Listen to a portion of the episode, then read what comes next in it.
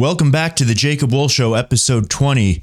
Here we are on Monday, November 7th, just before the election, uh, just before the midterm election coming up. All indicators are pointing to a red wave. We've seen the narrative change on all this over the past several months. First, it was a red wave. Uh, really, that trend began during and after the bat, the botched uh, withdrawal from Afghanistan that Biden engaged in last August. That persisted. And then the media sort of told us, well, no, uh, this abortion decision from the Supreme Court changes everything. And there was this implication when the Supreme Court draft decision leaked, which doesn't happen. It's an unprecedented sort of thing, at least as far as I can tell. Uh, never happened in recent memory, at least. When that leaked, there was this discussion of, well, you know, son of a gun, Republicans were going to win this, but too bad for them now. Now that we know that abortion is going to be declared no longer a constitutional right by the Supreme Court, well, now. Now they don't have a chance in the midterms. Now Democrats are going to wipe them out. And then this narrative really sprouted. And when the ultimate Dobbs decision came out, uh, that became a prevailing narrative, despite the fact there wasn't much evidence for it. During that time, of course, the job market has cooled in this country significantly. The labor shortage has cooled. Inflation has persisted. It has not been uh, transitive or transient. It hasn't come and gone. It has stuck around month after month after month, uh, despite the fact that it is now lapping over uh, what was already pretty high inflation into the late summer of last year, July, August, September. And so now we're back to a position where it looks a lot like it looked in August of 2021. And it appears that Republicans will, in fact, perform very well in this election. Now, all of you watching, of course, I advise you to go out and vote. I advise you to go out and vote in person if you can, uh, and make sure that your uh, voice is heard. Uh, make sure that your voice is heard coming up. Uh, Representative Jim Clyburn came out on Sunday saying democracy will be ending if Dems lose the midterms. That's what Jim Clyburn said. Very influential Democrat. He's the guy who uh, basically delivered South Carolina for Joe Biden and saved his beleaguered candidacy in the 2020 Democratic primary. So he says democracy will be ending. They're keeping up this wild talking point that democracy itself is on the ballot. That is what uh, Democrats are determined to convince the public of. I don't think it's a very convincing talking point. Of course, the boomer crowd will be quick to point out America's not a democracy. They will be quick to point out that we are a republic. They will say a democratic republic. Truly, we're not even a democratic republic, we're a federalist republic increasingly the country functions much more like a direct democracy in all the wrong ways. We see that play out constantly when it comes to legislation. I'll tell you, I'm hearing reports out of Europe right now. Just giving you a roundup on some of the breaking news. I'm hearing reports out of Europe right now uh, that most of their natural gas and crude oil storage facilities are totally full. So they have uh, made this tremendous effort to try and store up natural gas, given the fact that Russia is in a position to cut off supply. Now you see the Biden administration, it's been reported publicly, they are encouraging uh, Ukraine to be open to negotiations with Putin, to be open to resolving this before the winter really hits. It's uh, already cooling off in Europe. A friend of mine in Paris sent me the weather 48 degrees yesterday. Uh, meanwhile, it's like 76 here in Washington, D.C. Beautiful weather. One of the probably 15 or 20 really beautiful days that we get each year. So their storage facilities are, are essentially full, is what I'm seeing. Uh, they don't have, by all appearances, a great deal of infrastructure which is aimed at storing natural gas. The way it's always been done, apparently, in Europe is that uh, the pipelines deliver the natural gas just in time for it to be used, the so called just in time supply chain we know about. But in other words, it's sort of used on delivery. Uh, it is not something in which they, they really store it up or have a great deal of facilities to store it up. And simply storing as much gas as they can is not going to be sufficient to get them through the winter while keeping prices stable, while keeping people warm. Uh, given the cutoffs that have come from Russia. They are dependent on Russian gas. Even the UK, which is a much smaller consumer of Russian gas, they get a lot more gas from uh, Norway and, and areas of the North Sea. They are preparing for a freezing winter. Uh, they are in a situation which reports out of the UK suggest that they are they have these warming centers where pensioners, old people will basically during the daytime they will go to these centers and maybe longer where it's a big warehouse or some kind of large square footage facility. They will le- they will basically live in the facility uh, during as much time as they can, and that facility will be warmed because they won't be able to afford to warm their homes.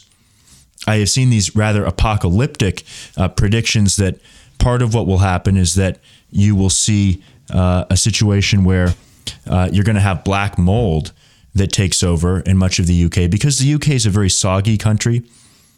Apparently, in the winter, if you let homes get too cold in the UK, they start to get a lot of mold. And the mold is, uh, in the case of black mold, particularly harmful to children. Uh, it can cause permanent damage to their respiratory systems, to adults as well. In fact, I uh, I knew someone who died in their 30s of black mold. Uh, they had a black mold situation in their home. kids were okay. Husband was okay. Wife passed away, 32, 33 years old. Just, I mean, her lungs just failed. And her other systems shut down. Uh, and, it, and it can make a home permanently condemned. That's one of the factors that is being talked about in the UK and, in fact, in some other parts of Europe as well. So that's happening. Nobody's really clear about what to do there. It seems like they're trying to press for a resolution to the conflict quickly. There are reports of massive layoffs all across the economy, making the news in the last 24 hours. Massive layoffs at Meta, uh, formerly known as Facebook. They have like 80,000 employees or something or more. Tremendous number of employees, and they are making cuts. The market is demanding that they make cuts. A lot of other tech companies are making cuts. There's been an attitude in Silicon Valley and elsewhere throughout the economy for a long time. Just keep hiring, keep hiring, keep hiring, keep bringing in talented people. We'll grow into our workforce. Better to have them when we need them than need them and not have them and not have them hired. Well, that assumption that you're going to grow into your workforce is being questioned now for the first time in a very long time. Those of you who have been watching my show for a while, uh, before it was the Jacob Wohl show, when it was back on censored.tv as Man Up with Jacob Wohl, you'll recall going back to the summer of 2021, uh, even into early 2022, when the labor market was was just super tight, and if you were a really talented, high level employee, you had five job offers at any given time. And they would pay you more than your current job would pay you. And, and you'll recall that I advised caution when it comes to hopping into a new job right away. And the reason I did that, and, and I explained this, is that I said, well, you have to remember something. If this economy cools off, if this inflation sticks around, which it ultimately did, the general policy when it comes to layoffs, and there's variations of this based on performance and other things, but one of the prevailing factors is first in, first out, meaning you fire the more recent additions to the company. They're the most costly people in terms of getting them integrated into the workforce, getting them trained to do their jobs. You get rid of them first, generally. Other factors apply as well, but that's a big factor. And I said it would be a real shame to take a $15,000 a year raise and then be canned and then make zero for three, four, five, six months, 12 months. Better to build up seniority if you can. And uh, I think a lot of people right now are pleased that they did that and didn't hop into a new company. Um, you know, it's it's something that I think uh, is is a is a cautionary tale. I think so as well. So, all right, now talking about uh, you know the inflation that's taking place here, there was a poll that came out that just really was stunning to me. Uh, this is out of Newsweek. Uh, majority of Americans back new stimulus checks to combat inflation. Yes, that's right. Majority of Americans back new stimulus checks to combat inflation. This is a poll from Newsweek. Now, you know, I don't put a lot of It was a, it was a poll from Newsweek that was really conducted at their behest by Redfield and Wilton Strategies between October and 20 uh, October 23rd and 24th. Uh, it surveyed 1,500 eligible uh, voters in the U.S. And the survey said 63% of respondents say that they agree with, uh, 42% saying they strongly agree with, uh, sending out new stimulus checks to tackle inflation. 18% of respondents disagreed, only 18%, while 15% said they neither agree nor disagree. 3% said they do not know uh, in response to the question. That is just striking. And basically, the the 15% uh, that say that they uh, disagree with sending out new stimulus checks, those are basically your 100 and let's see, 15%, that'd be 115 IQ plus or so. Last time I looked at the distribution. So there you go. I mean, it's just, it, it's a shocking state of the country. And it, and it tells you just why the idea of direct democracy, why the idea of mob rule, why the idea of populism is so dangerous.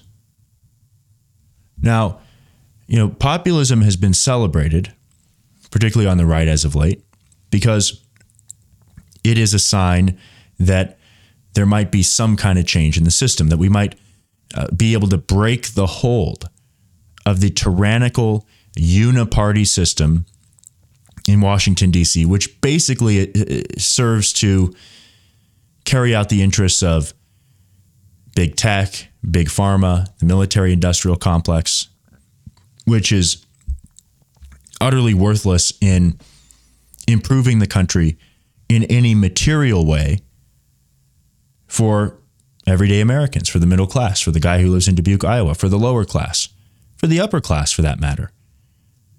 And the difference with the upper class is that they have the means, whether it means intelligence, whether it means money, whether it means connections, so that they don't have to depend on the government to make things better for them. And they don't. They don't. They're too smart to, to wait around for the government to make things better for them.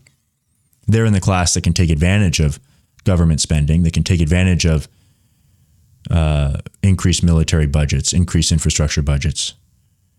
You know, I'll point out that it's been, what is it, about a year now it's been about a year since the passage of the infrastructure bill, the $1.9 trillion infrastructure bill. There had been talk for so long about infrastructure week at the White House in the Trump White House. And time and time again, infrastructure week would end without legislation because there were some very smart advisors in the White House. And there were some very smart advisors on Capitol Hill, some adults in the room who told Trump and who told others, look, we can go out and, and celebrate and do the big thing where we clap for ourselves and slap each other on the back, and we can go sign a bill that's going to spend a trillion dollars on roads and bridges. The only problem with that is there aren't going to be any roads and bridges. The country is too endemically corrupt. The system is too slow. The system is too ossified, too calcified. There's just no way to do it.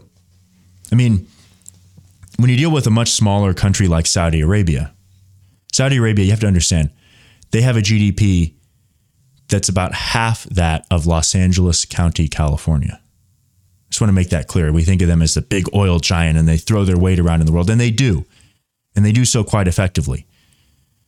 Uh, they got a GDP, give or take, you know, in the realm of counties in this country. Counties, not big counties, but counties nonetheless. You got one industry, okay? But when they want to do 200 billion of infrastructure to turn some desert into a city, they do it. In the United Arab Emirates, when they wanted to turn Dubai from a place that had two office buildings to a place that had the tallest building in the world, that had man made islands, that had some of the most remarkable urban architecture ever seen on the face of the planet, some of the most gaudy and obtuse as well. And it really has been, uh, Dubai is basically a hub for whores and fraud, is, is what it really is. It's fraudsters from around the world go there and whores. That's kind of what Dubai is. Uh, prostitutes, uh, sex workers, that is. I should use more delicate language probably on the show. But nonetheless, when they want to spend 200 billion and get some infrastructure, it gets built. Here we are. We did the largest infrastructure bill in the history of this country, in the history of any country. We did the largest infrastructure spending plan in the history of the known universe. And what did it get us? And let me just ask you, folks have you seen any any benefit from the infrastructure bill? I mean, I, have been through some airports. I, have tried to fly less in the last year. I, I just, I, you know, in the years 2017, 2018, 2019, and 2020, I did enough flying. I kind of got my fill of that. And especially as the masks came in, I, I just, I said, that's enough. I, I, I, try to avoid flying now. If I have to, I'll, I'll, I'll go and, and travel, but I don't travel for, you know, miscellaneous meetings any longer. And, and, the virtualization of everything has made that easier. People's expectations, they don't expect you to come out to do 30,000, 50,000 in business with them any longer. That helps. But these airports still look third world. LaGuardia, they finally fixed up a little bit, but that was because of Chinese money, had nothing to do with the infrastructure bill, began long before the infrastructure bill was signed. And so, just as I told you, it would result in no new infrastructure. You don't see skyscrapers going up everywhere. You don't see uh, bridges and roads and tunnels and and uh, monorails through your city. You don't see any of that. All of the money basically gets squandered. The percentage of the money that even was for things that even resemble infrastructure is already too small. But then that money gets squandered on suitability studies, on environmental impact assessments, on consultants, all of that. It doesn't actually build any infrastructure. And the even smaller fraction of money that does get to a construction company, let's say to build some infrastructure, well, guess what? That construction company doesn't get any oversight. Nobody ever checks in and makes sure that anything actually happens in any reasonable amount of time. A lot of it gets handed out to the states, which then they go through their own slow, endless, expensive process to then hand it out to counties or do state level grants. It doesn't work. It it it just did nothing but basically enrich lobbyists like me and enrich consultants who really do nothing. I mean, they don't even serve clients. They just kind of stand around and they're basically Washington, D.C.'s version of panhandlers to a great degree. And we do have some actual panhandlers now, too, at least seasonally. They come in the summer more so. So it's just remarkable to see. And uh, it, it just does show you really the intelligence gap in the country between the smartest Americans and the average American and the least smart American. Some 63% of respondents said they agree. 42% said they strongly agree. Uh, it was almost half of people making over 100,000 said that they agree with sending out stimmy checks to fight inflation. Doesn't fight inflation. Doesn't fight inflation at all. And, you know, I will tell you in Washington, D.C., there's this attitude. And if you're uninitiated, and I know certainly the first time I heard this out of the mouths of lobbyists and, and members of Congress and things like that, it was one of those things, the moments where I said, oh man, you can't say that on Fox News. You can't say that on a podcast. And what it is is it's basically this idea of well, you know, uh, what the hell? I mean, it's a stimulus checks are a waste of time. The public's insignificant to the whole picture anyway. Or, you know, you see inflation go to nine percent. They say, well, but you know, consumer that's irrelevant anyway. That's just the average. The public's just that's irrelevant anyhow. And what people mean when they say that is that the average, you know, worker, let's say, they're just a worker. And if they work for this company, great. If they work for that company, great. They're just a number, they're just a taxpayer, they're just a statistic. And they're a relatively small contribution to any overarching statistic. So, what DC concerns themselves with are companies or industries or interest groups or geopolitical struggles because if you move those you you you wash with it a lot of the public for good or for bad but you wash with it a lot of the public they move the tide lifts them or sinks them but you can't move that tide on an individualized basis. And what we saw is that when they sent out those stimulus checks, that thesis was essentially true. You cannot move an economy from the bottom up. It doesn't work that way. It just doesn't. Just sadly, it doesn't work that way. going and and and you know dealing with hairdresser issues. You know, hairdressers have to seek out these permits and licensures. Okay, make that easier, thanks. But you know, Jesus, that's not going to move the economy. Now, if you go and do something that creates a 1031 exchange so that private equity firms can transact in real estate 10 times more than they did prior to what was that 1996 or 7 well that's going to move the economy. That's institutional level. So that's the way the thinking takes place in dc anyway here i, I want to talk about this story. This is tom Barrack. uh, tom barrack uh, was acquitted last week now, uh, if you don't recall, he was charged under the Foreign Agent Registration Act and a number of other process crimes. Here's a story from NBC News. It says jury finds Trump friend Tom Barrack not guilty of foreign lobbying and lying to the FBI. Barrack, 75, was charged with acting as an unregistered foreign agent of the United Arab Emirates, obstruction of justice, and making false statements to the FBI. Now you think about this, and it's like, how, could you charge a guy like Tom Barrack with obstruction of justice or making statements to the FBI? He almost certainly never spoke to the FBI ever in his whole life because he would be smart enough to know you have to you don't talk to the FBI, use your lawyers, and he would be smart enough to know. I mean, it, when you're a guy at Tom Barrack's level, you've been investigated by the SEC 20 times in your life. You've been investigated by different regulatory agents 20 times, agencies that is. Uh, IRS has audited you probably every year since you became a multi hundred millionaire. So you're used to that and you know the process and you know you don't go and uh, destroy documents or something. So the fact he was ever charged with that is kind of nuts. Now, here's what the report says. It says former President Trump's longtime friend and former fundraiser Tom Barrack was found not guilty Friday of charges that he acted as an unregistered foreign agent for the United Arab Emirates during the Trump administration and then lied to the FBI about those contacts. Once again, folks, maybe you did talk to the FBI, but you know what? You never do that. Don't make that mistake. Because as I've said before, most of the time when you talk when you go talking to the FBI, that interview is not even recorded. They just write up a summary after the fact, and what they say is what matters, and then they'll say you lied. Even if you record it on your own, they'll say, No, we talked to him some other time, or that's that's not the whole thing. You never, ever talk to the FBI. Ever, ever, ever. I hope you all know that. Even if it just seems like a friendly overture. Maybe it is a friendly overture. They can still go through your lawyers. Okay? You don't ever make that mistake. Don't doesn't matter how smart you are, doesn't matter how innocent the contact seems.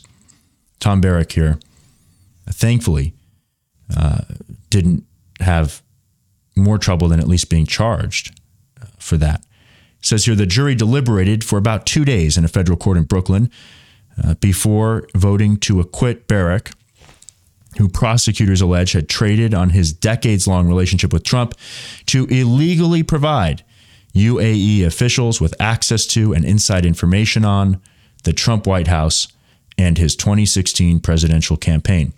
Remember something, by the way. The Foreign Agent Registration Act was never, ever really charged. I think the last time it was charged was, was the 50s until the Mueller witch hunt started up.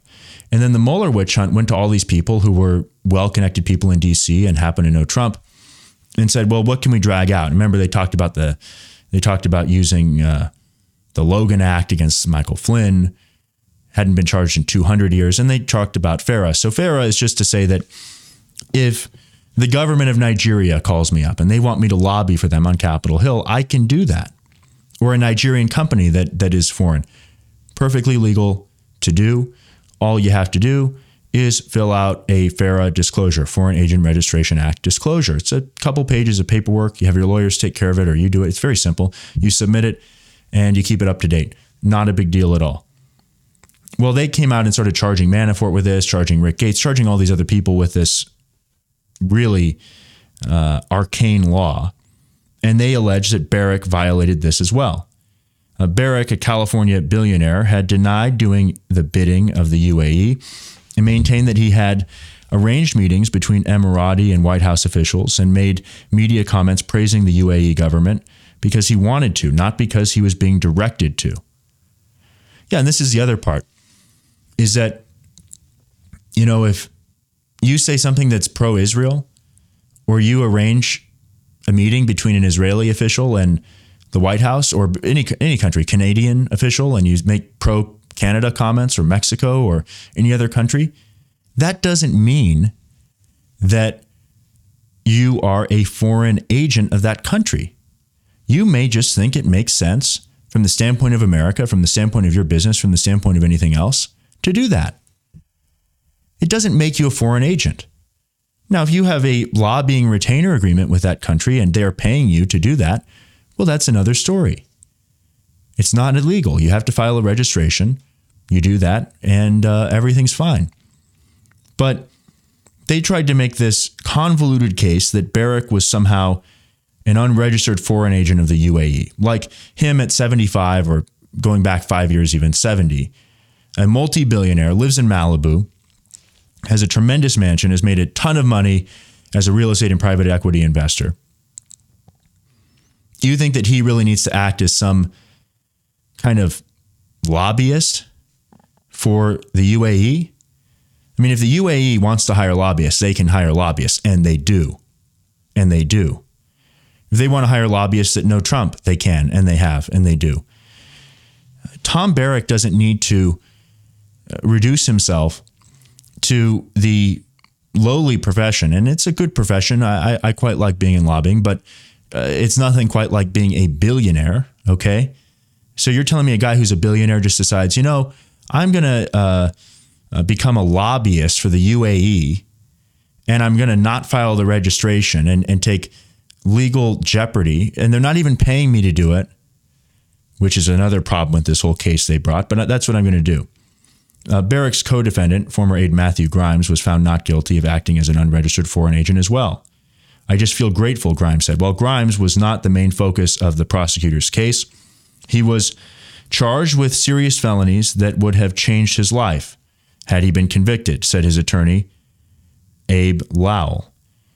Barrack lawyer Randall Jackson said during his closing argument Tuesday that there was nothing nefarious about Barrack's dealings with the Emirati leadership, noting the private equity firm head had dealt with top foreign officials in over 100 countries over the years. Of course he has. It is perfectly normal in business for both uh, for a company uh, to both try and cater to your business interests as well as to your political interests. Exactly.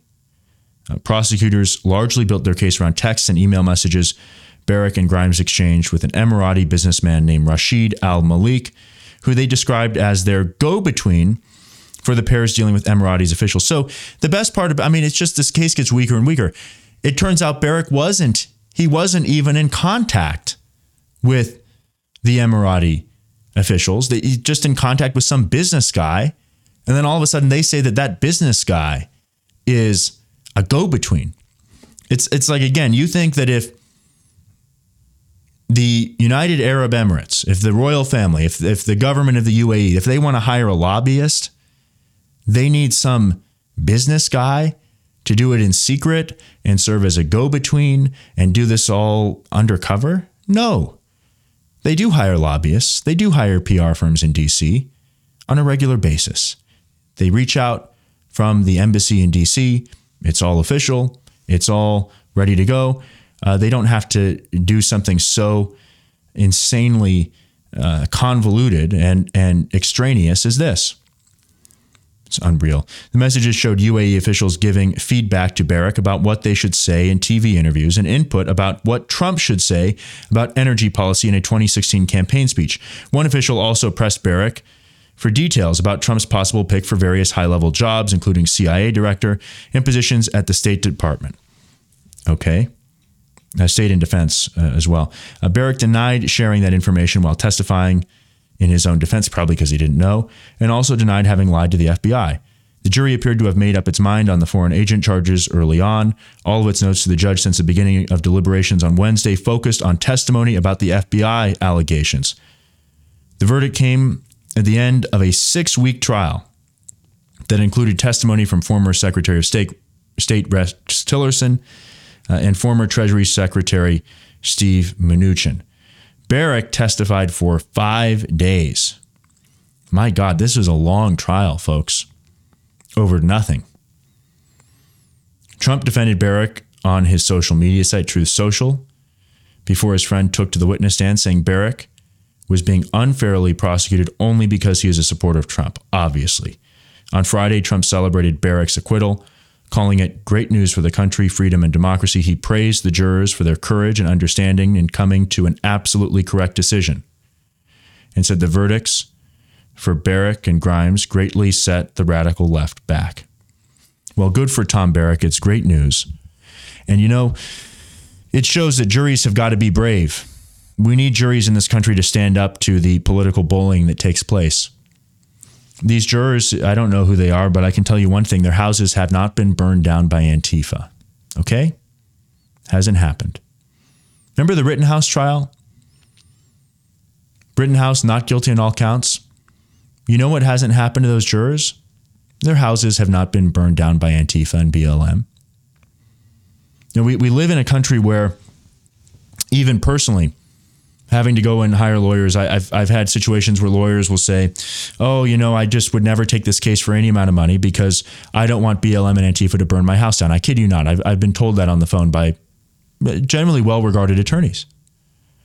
And I've managed to hire good attorneys. And you know what hasn't happened to my attorneys? Their houses have not been burned down by BLM and Antifa. This fear that Antifa and Black Lives Matter are going to come to your home or find out where you live and then come to your home and burn it down. It doesn't happen. It does not happen. They have gone to the homes of certain Supreme Court justices. They haven't burned them down. Those people have the necessary security. They're in DC.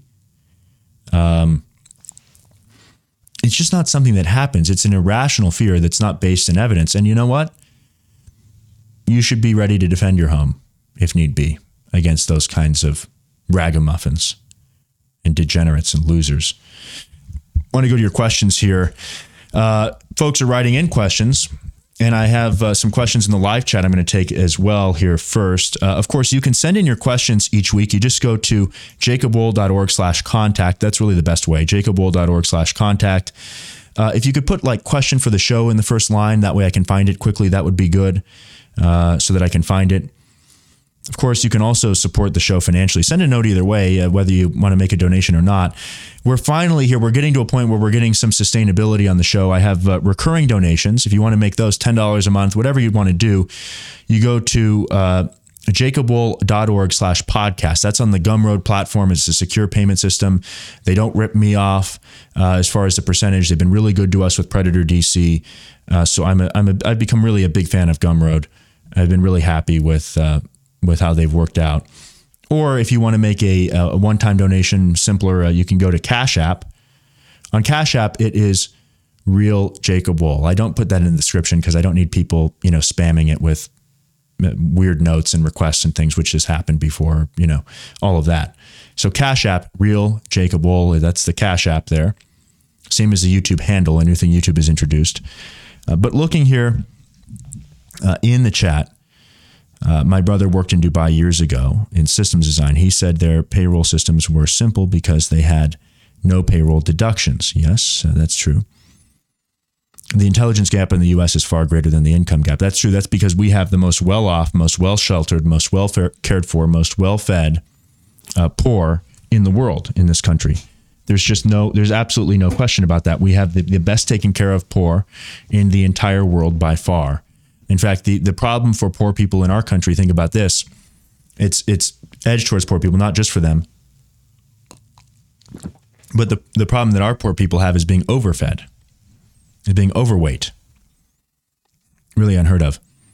When the stimulus checks uh, came out, five entities celebrated Forex and crypto scammers, banks, LMVH, e commerce casinos, drug dealers. Yeah, that's true. I remember when that was happening. And I think the Paycheck Protection Program money was ending up in the hands of these kinds of people too. In fact, I know it was to some degree. But I, I, I remember walking like it was Christmas of 2020 or thereabouts, just around Christmas. And I was in Beverly Hills, California. And I and I, in fact I wrote a blog post called "A Walk Through Hollywood" or something, just on what LA looked like at the time. It was really weird. It was just I I known LA well. My in fact, one of my uncles was a city manager at Beverly Hills for a number of years. Um, So I know the area, and just the the the way it had degenerated and melted down was crazy. But one of the things you see is that there was lines of people from the ghetto. I mean, just based on their way of speaking and how they were dressed and what they were driving and all of that, lined up. I mean, lined up around the block at Louis Vuitton, at uh, Fendi, at you know, you name it, all these luxury brands that they obsess about in rap music, lined up around the block. Now they've always liked to wear, you know, the fake stuff, the Chinese knockoff uh, Louis Vuitton bags and all that stuff. That's always been popular in the ghetto. But they were lined up to buy the real stuff. You know, to buy $800 wallets, to buy $1,200 wallets, to buy $4,000, $5,000 purses. And you're just thinking, that's kind of strange. I mean, you'd always get certain percentage of people that would go to those stores that are window shoppers. You know, they're not going to buy. That's fine. Nobody knocks that. Aspirational. Nobody knocks that. But I mean, it was like lined up around and they were buying stuff. Lines. I mean, it just, it just every store had these big lines. And part of it because, you know, they, they didn't want to let a certain number of people in, social distancing in for security reasons. It was really something to see. And yeah, the, the Forex and crypto scammers, Robinhood loved it. E commerce casinos, drug dealers. Yeah, absolutely. Would love to meet that jury. Yeah. Well, hey, I hope, I, think we'd all hope that we get a jury that was something like that. His net worth is more than the daily GDP of the UAE. He owns more in assets than the value of goods and services exchanged daily in their entire country. Absolutely. Absolutely. He doesn't need to be a lobbyist for them. They've got plenty of lobbyists. They can hire me if they want a lobbyist. I'm happy to work for them and I'll do the paperwork. It doesn't matter. Um, Jacob, did you hear about that? What is it? Dodgy what? I don't know what that what that is. Uh, they are exploiting the sixth degree of separation. Yes, exactly, uh, Jacob. Because you know, if you take emails and texts from just about anyone, and then you say, "Who are they texting? Who is that person texting?" I mean, if you if you want to, you could paint a wild conspiracy theory about just about anyone, and certainly about any billionaire, and certainly about anyone high level in business or politics. You could just create a, a what looks like a conspiracy, meaning an actual criminal conspiracy, with anyone. Uh, have you ever uh, lobbied against legalizing marijuana? No, I mean I haven't. Well, actually, I'll, I'll tell you what, I haven't uh, lobbied against legalizing marijuana because I mean, I've I've advocated for not legalizing marijuana, but it's not been a formal lobbying arrangement. But one thing I'll tell you is that there have been over the years, uh, even before I was at the firm, pot companies from Colorado and from other places that would reach out, so-called legal pot companies. And what these legal pot companies were were lobbying to do, or wanted to lobby to do, is uh, to not legalize pot at the federal level you're thinking, wait a second, oh, that you heard me correct. The there are big marijuana interests that sell dope in places like Colorado that want to keep it illegal federally to protect their margins. You see, if it becomes legal, then it's even more of a commodity.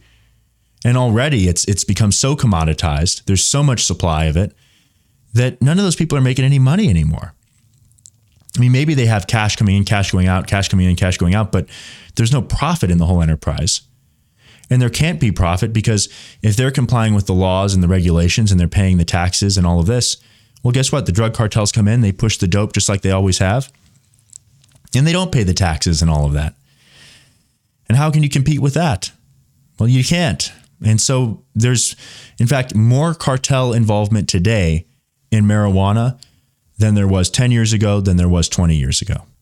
Yes, that's right. There's more Mexican drug cartel and organized crime involvement in marijuana today than there was 10 and 20 years ago, according to people at the DEA that I've spoken to, according to people in law enforcement agencies that I've spoken to, people all over the place. So it is interesting. I, I actually haven't I actually haven't uh, lobbied for it in a formal sense. I've advocated for illegalizing marijuana, for having a crackdown on it, of course, and I've talked about why. Read that book uh, called Tell Your Children by Alex Berenson if you want to know about the dangers of marijuana, just how severe some of the risks of, of pot use are.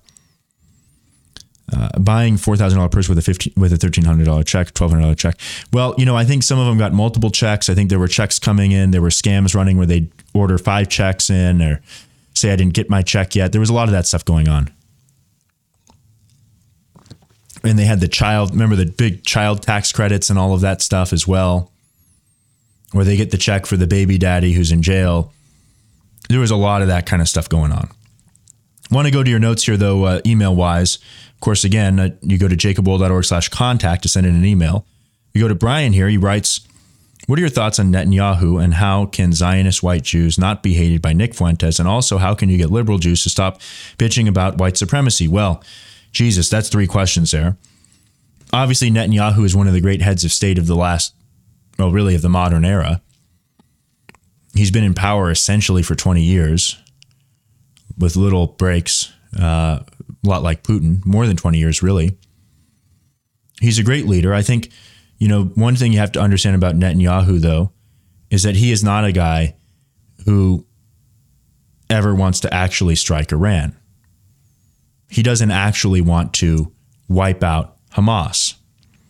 And every time that there's ever been a situation where Netanyahu has been politically under threat by the left in Israel, guess what happens almost immediately? Rockets, rockets start flying in from the West Bank. Rockets start flying in from mostly Gaza, really, uh, sometimes the West Bank. You know, shooters come over from the West Bank, rockets come over from Gaza, missiles come over from Gaza, terrorists come over from Gaza and from the West Bank almost immediately. So Hamas has been a great ally, really, of Netanyahu to the extent that they have kept him in power. And whether he uses uh, back channels to get them riled up when he needs them to or not, or whatever, I don't know. And the same with Iran. You know, if we had just dealt with Iran 10 years ago, well, then maybe there wouldn't be a need for Netanyahu today. But they weren't dealt with 10 years ago. How can Zionist white Jews not be hated by Nick Fuentes? I don't know there. I mean, one thing I'll tell you about anti Semitism is that when you do see anti Semitism, when you do see, I, I won't even say anti Semitism, but when you see an obsession or when you see a fixation on talking about Jews or the Jews or what are the Jews doing in America, all of that, it tells you more about the person that is engaged in that fixation than it tells you about the Jews. It tells you more about the person who has the fixation on the Jews than it does about the Jews themselves. Because if nothing else, Jews are a very small group in the country. Yes, they're disproportionately in fields that are selective for high verbal IQ, high written IQ, like the law, like being in uh, music executive, like being music executives, like being entertainment executives. Meanwhile, fields that require more spatial reasoning focused IQ, like engineering, tend to be more East Asian, Indian, and all of that. So I don't know. I wouldn't I wouldn't really worry about how Jews can stop being hated by fill in the blank person, or if you interpret that to be the case. I mean, I don't know that I would agree with your characterization there about Nick Fuentes completely. But what I will say is, once again, it's like if it's a fixation on the Jews, if it's a fixation on Jewish power, tells you more about the person that is engaged in that fixation than it ever will about the Jews themselves or anything that's actually going on. And uh, we can get more into that, but it's it's it's an endless loop. It's an infinite loop. So it's it's very tough. And then lastly, how to get liberal Jews to stop bitching about white supremacy. Well, what I would say about liberal Jews is that liberal Jews have sort of the what you really have to think of them as is urban metropolitan atheistic left-wing white people. And if you look at you know liberal Jews talking about white supremacy, the political sort of uh, proclivities, the political proclivities of liberal Jews are very much the same as the political proclivities, positions, tendencies of college educated, urban and suburban white women.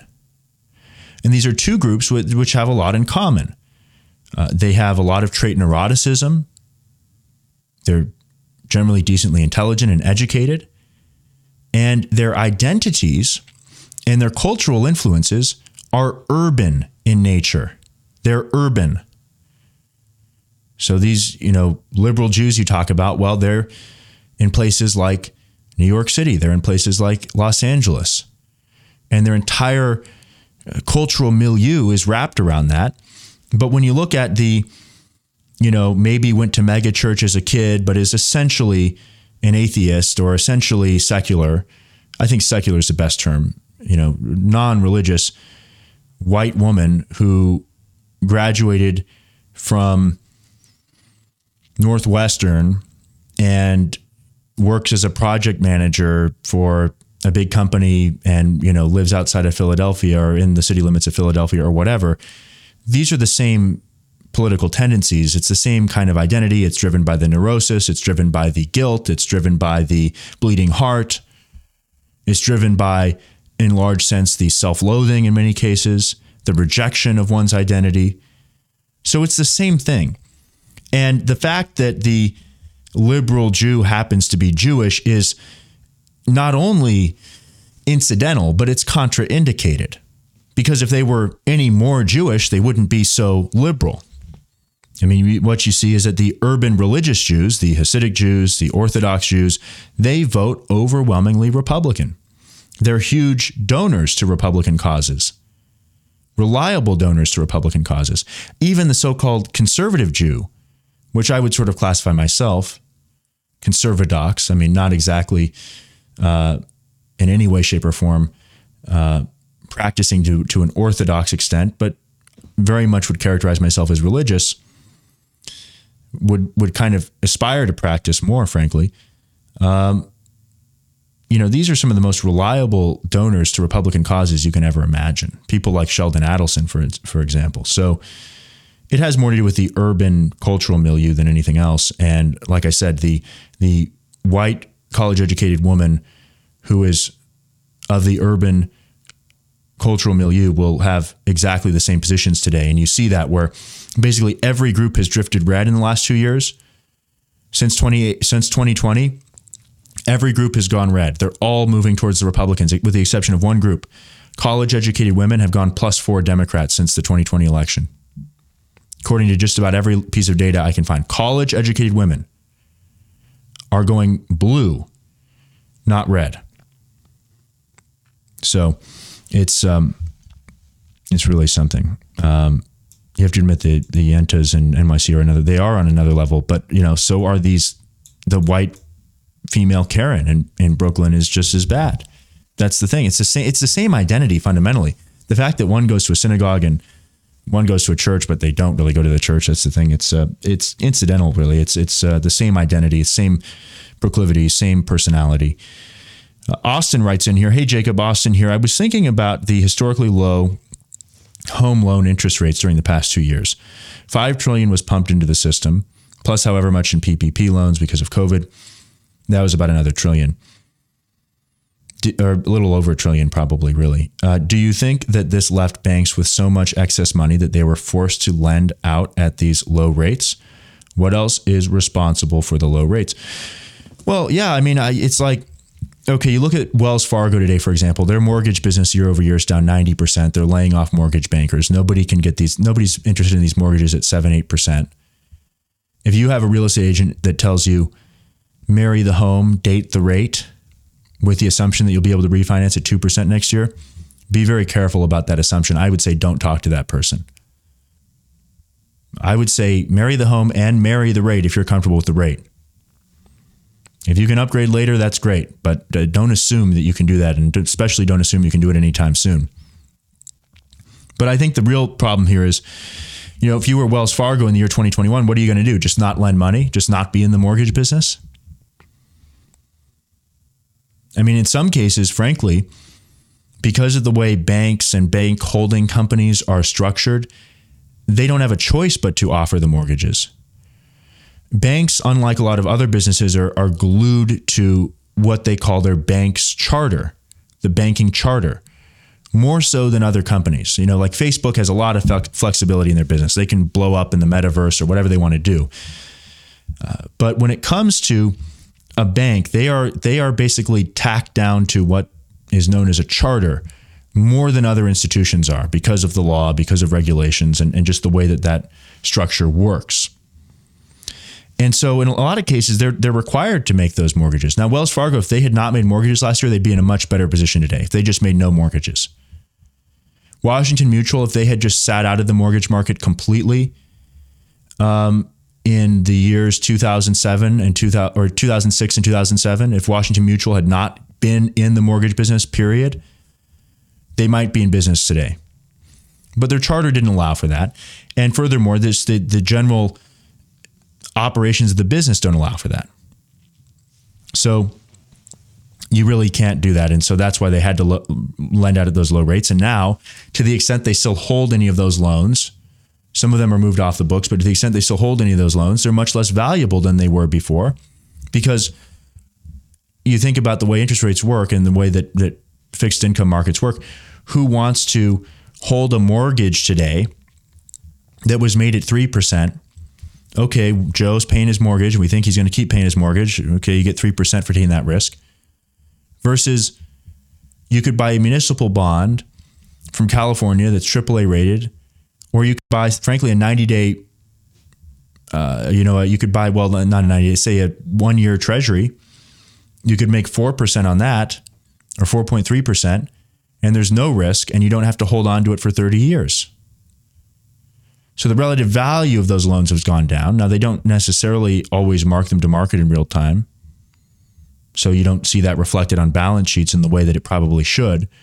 But if you look at the banks in this country, like particularly Wells Fargo, these banks probably, if you had to mark to market their balance sheets today, they'd all be at least 30% lower.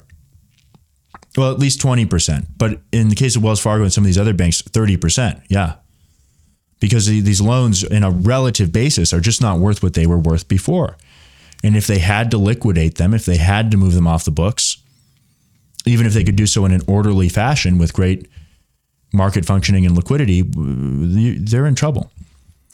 All right, guys, thanks for the questions. Again, uh, go to jacobwohl.org slash contact to send in your questions. You can go to jacobwohl.org slash podcast to do a donation or on Cash App real Jacob Wohl on Cash App. I appreciate it. You guys are really we're finally getting to a level here where we can we can sustain 20 episodes in.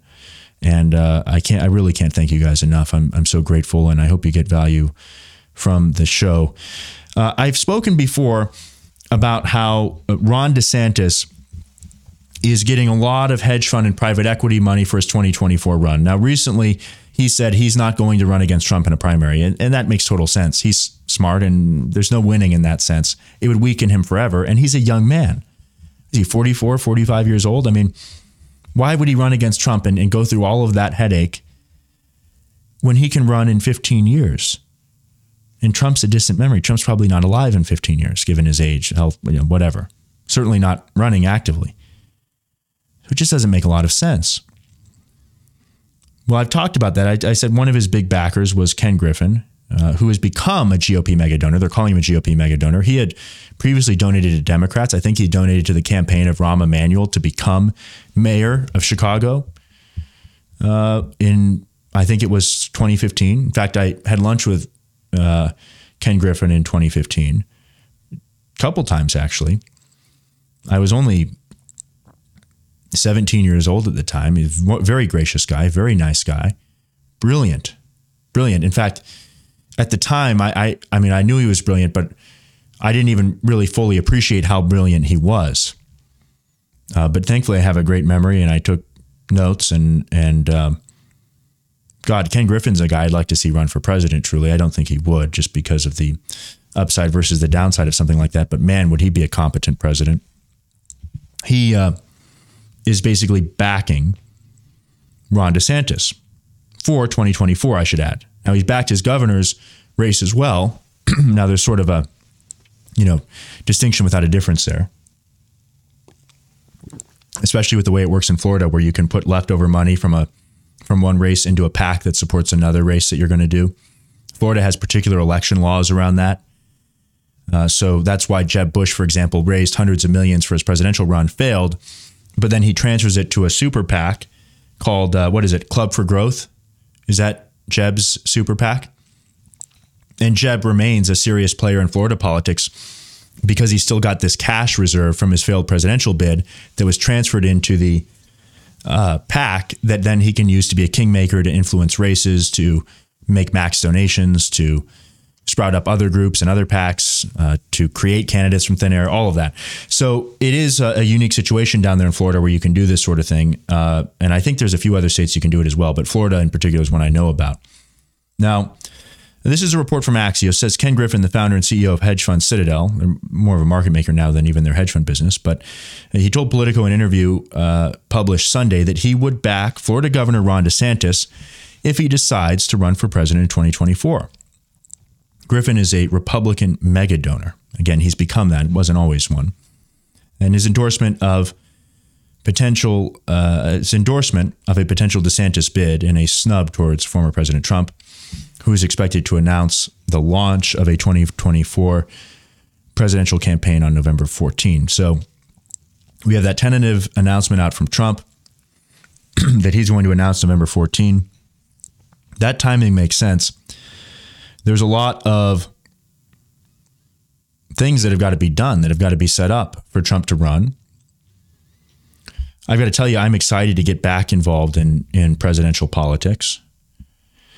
One thing I'll tell you guys um, listening out there is if you want to be involved, if you want to become a player in politics, what you need to do, I'm, I'm just put it very simply to you. If you want to become a player in politics, what you need to do is when Trump announces, you need to immediately be getting involved in the local level. Field volunteering up to field organizing up to field management. Okay you can launch yourself into pretty incredible positions by doing just that as a young person. I mean, you want to get into government agencies, but you don't have quite that Ivy League background. You want to work at a place like the Department of Justice, IRS. You want to be within the government. You want to be an asset for our side within the government. Well, it can all start with becoming a field director, a field coordinator, a, a, a low level campaign person for the Trump campaign and that can that can launch you. So do that. I mean, if that's what you want to do, follow the path. People underestimate. I mean, I've seen people that are just total jamokes, frankly, launched in positions they had no business being in as political appointees because they were involved. They were on the list of people that, you know, hey, we know they like us because they were hanging up, sorry, they were hanging up yard signs and finding other people to knock on doors and all, all of that kind of stuff. So that's what you can do. Uh, so it's a good time, I think, in November 14 for Trump to announce. Why not announce today? Well, there's again, there's certain paperwork things you have to get done. Um, Griffin, who has given Republican candidates and campaigns over $57 million in the lead up to the 2022 midterms, it's a lot of money for the midterms for a guy like him, uh, previously ruled out supporting Trump for another presidential bid. I don't know what he's going to do. It's a huge personal decision, Griffin told Politico of DeSantis. He has a tremendous record as governor of Florida and our country would be well served by him as president. He did a lot of things really well and missed the mark on some important areas, Griffin said of Trump. And for a litany of reasons, I think it's time to move on to the next generation. A lot of these sentiments, by the way, are, are true. They're not nasty sentiments ne- necessarily. Uh, the big picture DeSantis has not publicly announced his intentions for the 2024 election, uh, but he's also refused to answer whether he'll run. Trump mocked DeSantis at a rally in Pennsylvania on Saturday while discussing the 2024 presidential election, calling him Ron DeSanctimonious. Yeah, I don't know if that name is really going to land. It might, but I, I don't know how many people know what sanctimonious even means.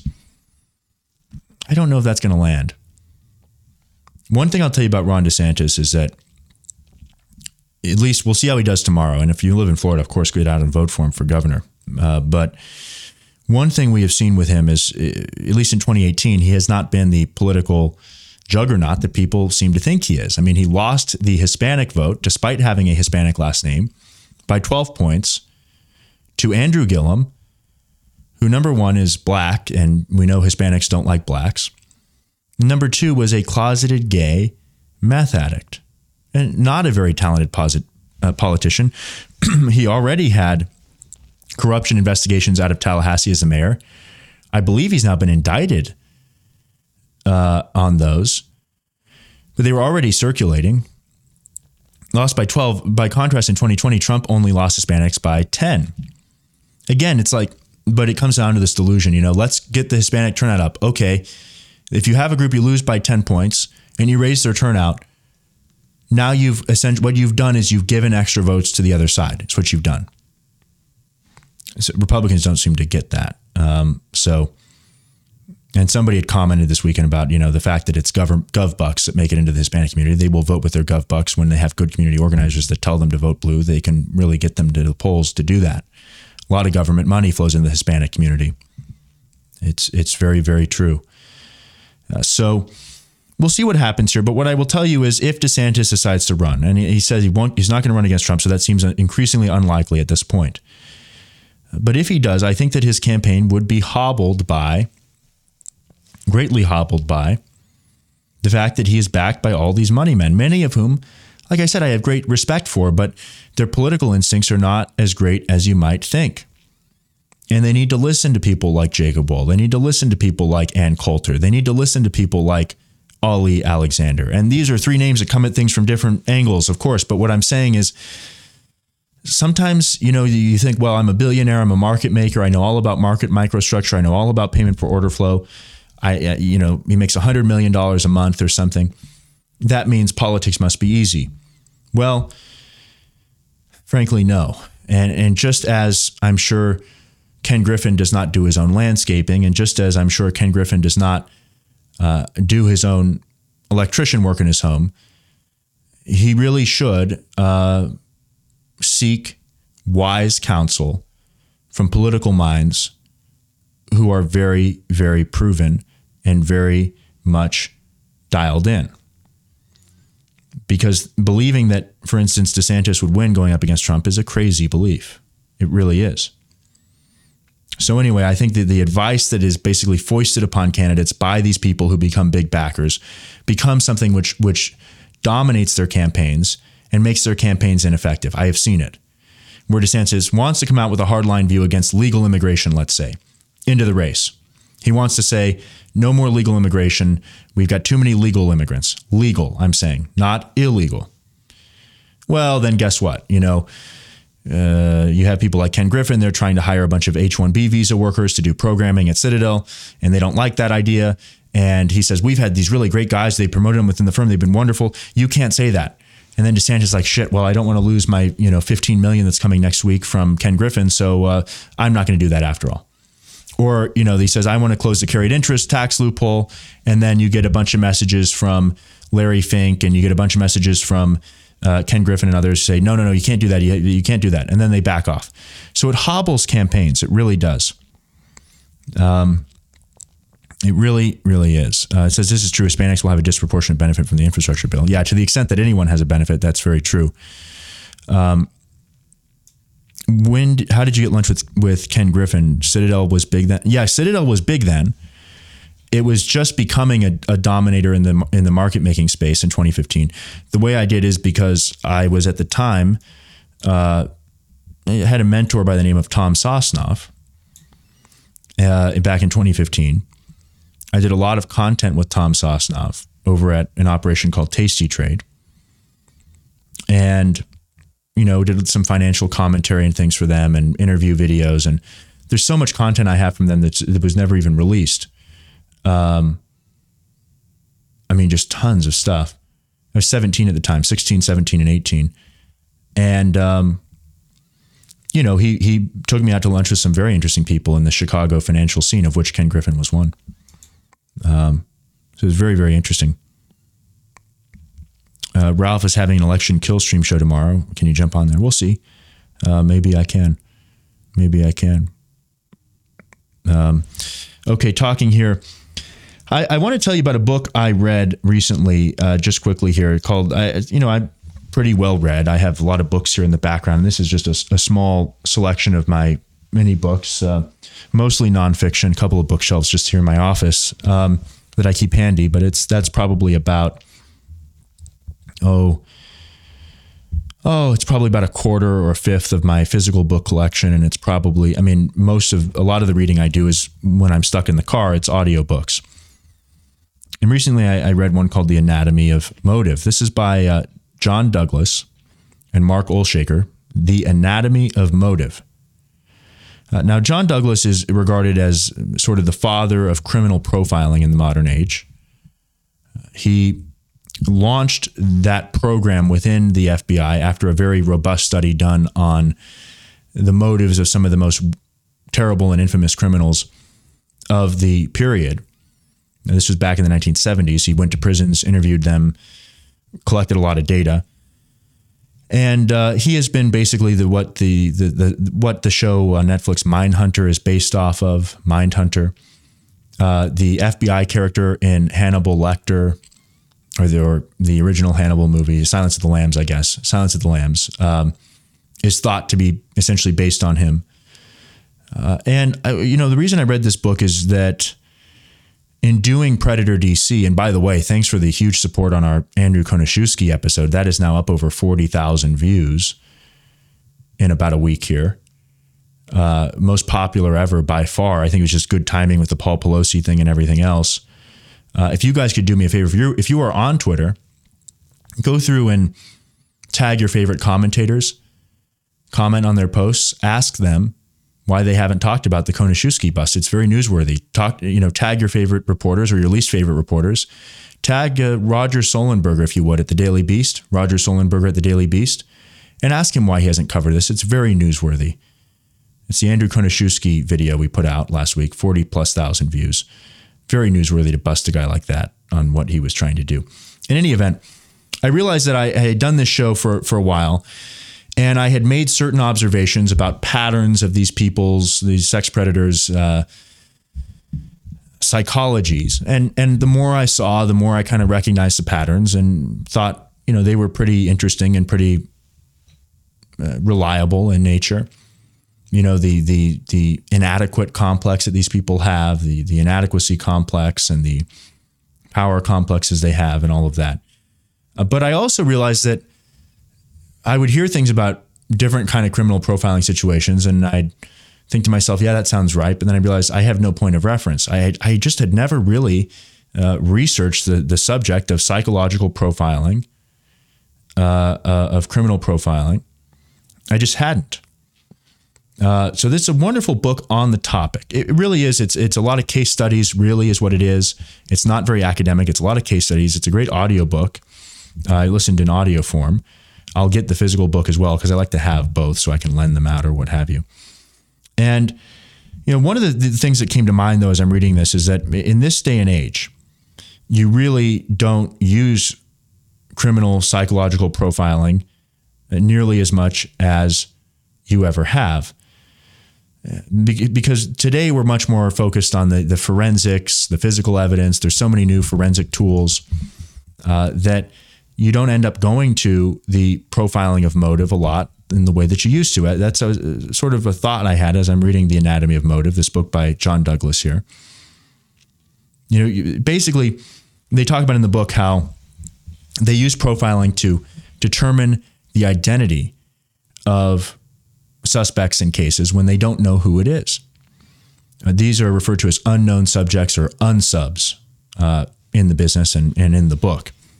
Uh, and in this day and age, you know, you just don't encounter too many unsubs. It makes a lot of sense why. I mean, you think about, for instance, the Unabomber uh, leaving a cigar box on a table uh, in a university. Somebody opens a cigar box, it blows up. I mean, today, you wouldn't sit around, you know, pondering and thinking, well, you know, he must have some connection to uh, universities. Well, I wonder if he's a cigar smoker. Was that symbolic? No, you just say, get me the damn footage from that CCTV camera up there. Because you have CCTV cameras everywhere, surveillance cameras everywhere. In, in this day and age, you wouldn't say, oh, I wonder, you know, they did this to the face. That probably means that they knew the victim and they despised them. No, you'd say, uh, check the neighbor's ring cam next door. Let's see what kind of car pulled up and what the plate was. So there's there's a lot less of this that goes on today. You have a lot fewer uh, unsubs, quote unquote, as the book kind of tells you. Um, now this book came out in 1999, so it came out before 9 11, came out before a lot of the developments of all this stuff. I think it's a really great read nonetheless, a really valuable read. I mean, between DNA, surveillance cameras, the fact that everybody's got a, a cell phone camera on their phone, audio recorders, and, and great, I mean, great quality cameras on the phones now, better than ever. Uh, better, frankly, than, than professional TV cameras just a few years ago, at least in terms of the just the raw quality and the data that's transmitted. Course, you have all the metadata online. You have, uh, you know, the fact that people carrying these phones are pinging towers constantly, so you have an idea of who's in any given area. All of that stuff, all of that stuff.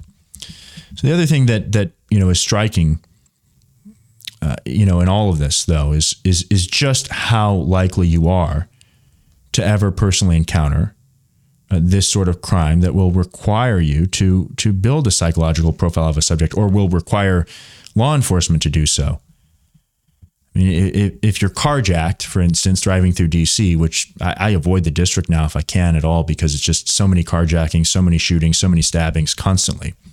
Uh, you can follow the Twitter page of Alan Henney. Alan Henney's his name, local DC reporter covers this stuff. Just unbelievable amount of crime day to day in neighborhoods they've never had it before. But somebody carjacks you, we don't need to guess what their motive was. They wanted your car. They're a violent animal. They wanted your car. That's why. And so it is something that's got a lot rarer of, of an application than it ever used to. You don't have to guess the motive as often. Sometimes you you still do want to know a motive, even if you catch the subject in the act, because it helps you in terms of a prosecution. People, juries want to think, well, if he didn't have a reason to do it, did he do it? If you can tell them the reason and it makes sense and it, and it bears out, it's easier to get to get a conviction. But in any event, great book, The Anatomy of Motive, John Douglas, Mark Olshaker. Highly recommend it. We're going to have more Predator DC coming out. Uh, I'm just getting those episodes out. You know, I'm doing it in, in frankly in raw form. I'm editing them myself. Sometimes, uh, you know, the audio is not perfectly mastered, but I think it's important to get the stuff out there and and and get it out there for journalistic sake and disclosure's stake. We can always go back and polish up some audio and this, that, or the other, but um, wanted to get it out there. Okay, lastly, here on the show, uh, before we wrap up, I uh, noticed this morning an interview came out, uh, Lex Fridman interviewing Ben Shapiro. They're like two versions of the same person, these people. And Ben Shapiro is like the meth and helium version. And Lex Fridman is like the opioids version. I mean, just like, oh, uh, Ben, tell me what you think about love. And meanwhile, Ben Shapiro is just talking at, I'm not even going to try to do an impression. I mean, just irreplicable speeds, unbelievable speeds. I mean, many, many words a minute, sounding like he's artificially sped up and with a very high pitched voice. It's very jarring to listen to. But I did listen to this, most of it anyway, so that you don't have to. And there was really, I mean, in the whole thing, there's only one clip that really stuck out to me. I want to play it for you here. Uh, take a listen to this. This is Ben Shapiro just out this morning, being interviewed by Lex Fridman. and uh, he's basically asked, you know, what what about Trump and well, what do you like about what was your favorite thing about Biden or what have you? So uh, listen to this clip here. In a person who has as much responsibility as President Trump has, I think he says a lot of damaging and, and bad things uh, on Twitter. I think that he um, seems, you know, consumed in some ways by his own grievances, which is why you've seen him focusing in on election 2020 so much. I mean, this criticism of Trump, the pettiness of Trump is is inarguable. I don't know why it's even something you talk about. It's it's built in. It's it's what it's what you get. I mean, it's what you get.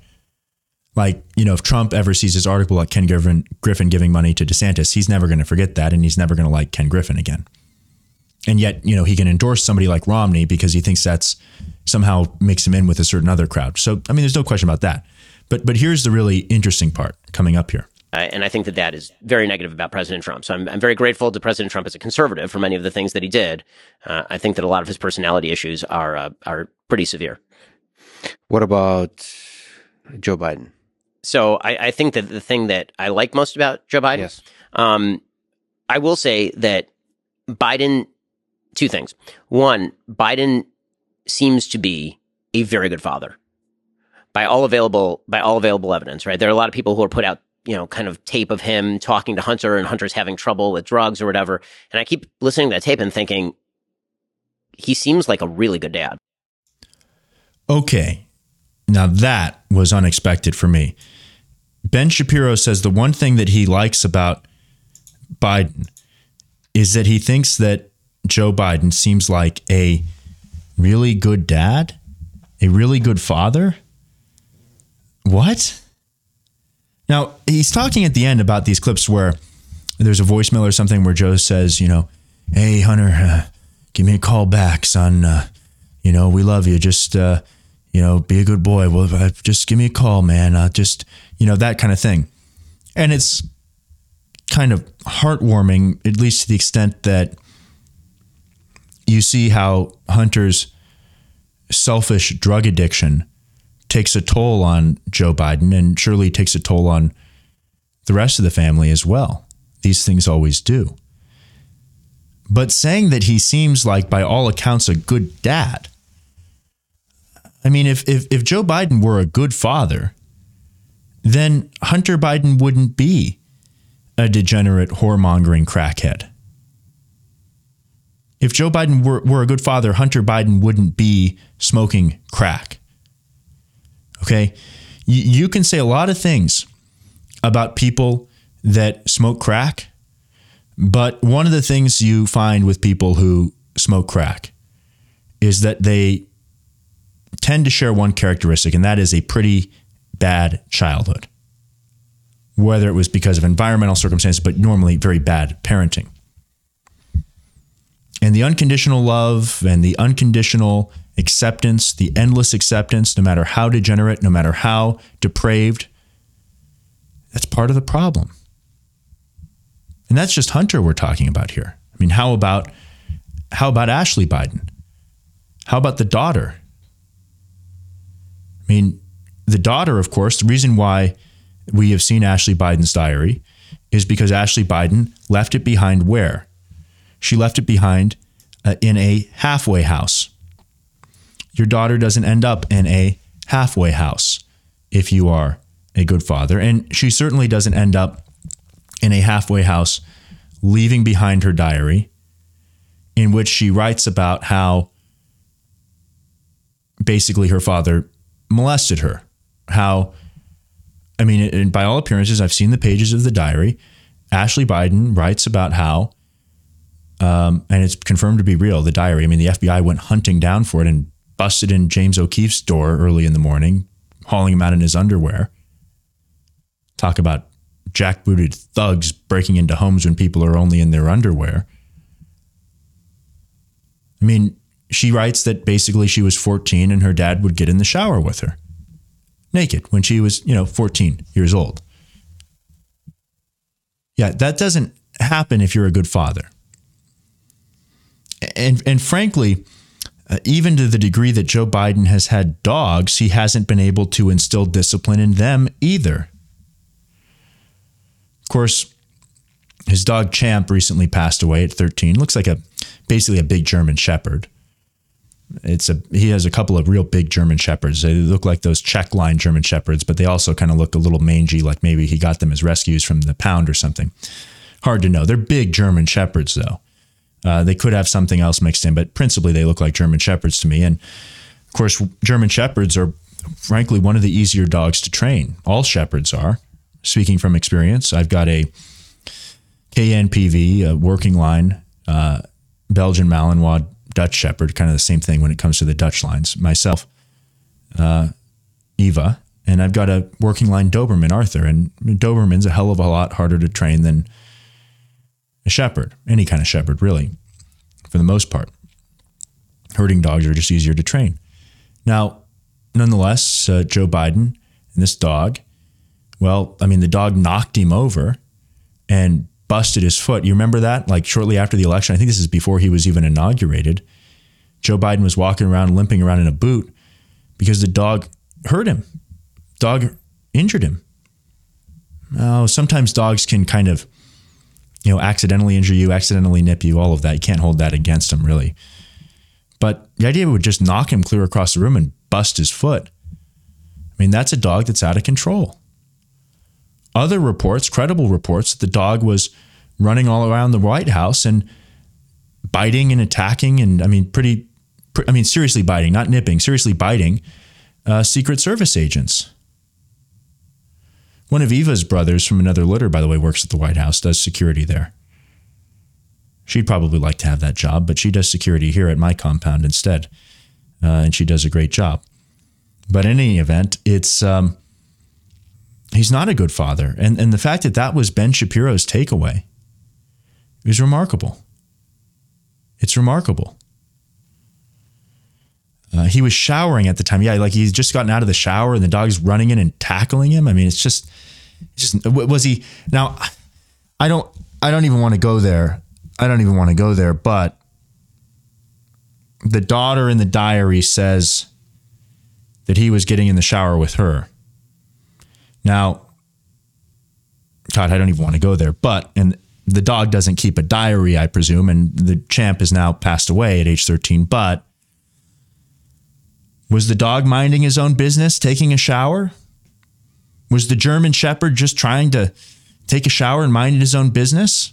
13 year old German Shepherd, 14 year old Ashley, dog years, whatever, I know. But, and then Joe gets in and walks up behind the dog and just kind of touches it like we know Joe does, gropes the dog. Maybe the dog was justified to knock him over and or in and around the shower. I don't know.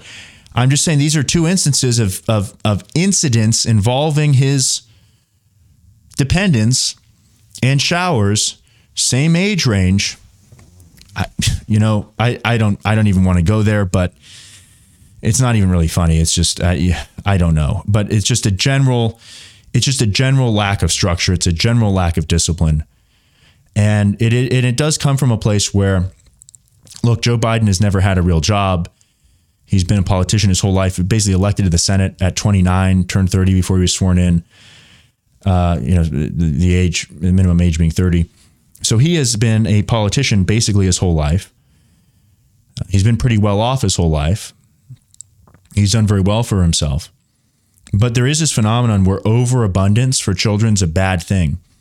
And if it's not carefully governed with structure and discipline, uh, it does cause problems where the normal uh, neural pathways involved with motivating yourself to start, putting in effort, getting a task done, feeling the dopamine reward after you get it done, that normal pathway is not ever completed and habituated and gone through and can't be because you just everything's so great no matter what that then the only thing you can do to, to feel the kind of dopamine that your mind needs to, to feel good and, and feel regulated and normal is uh, you go and you smoke crystal meth, you smoke crack, you hire prostitutes.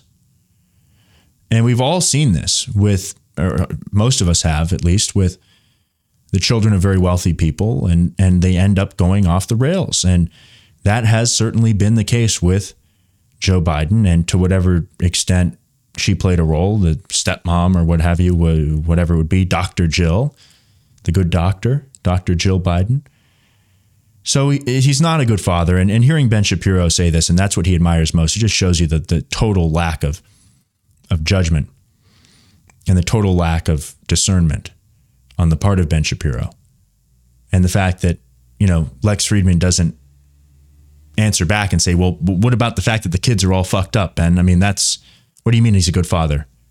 Huh? I mean, what is, what are you talking about? Of course not. That's not his style. That's not what Lex Fridman does.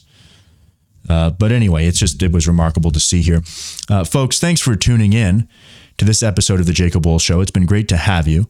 You can donate Cash App Real Jacob Wohl or go to jacobwohl.org slash podcast, jacobwohl.org slash podcast to uh, do a recurring donation there. You can send in your questions. Go to jacobwohl.org slash contact. Uh, we'll take them on the next show. Thanks for joining me live here or on podcast apps everywhere. We're going to be back here Thursday, 2 p.m., we'll talk about the election results to the extent that we have them, because as we know, we seem to be the one place on earth that just can't get the darn votes counted on time. We may have some very interesting results and situations that are underway. Make sure to go out and vote. I encourage you to vote in person. Thanks for watching The Jacob Wohl Show, and I'll see you on Thursday.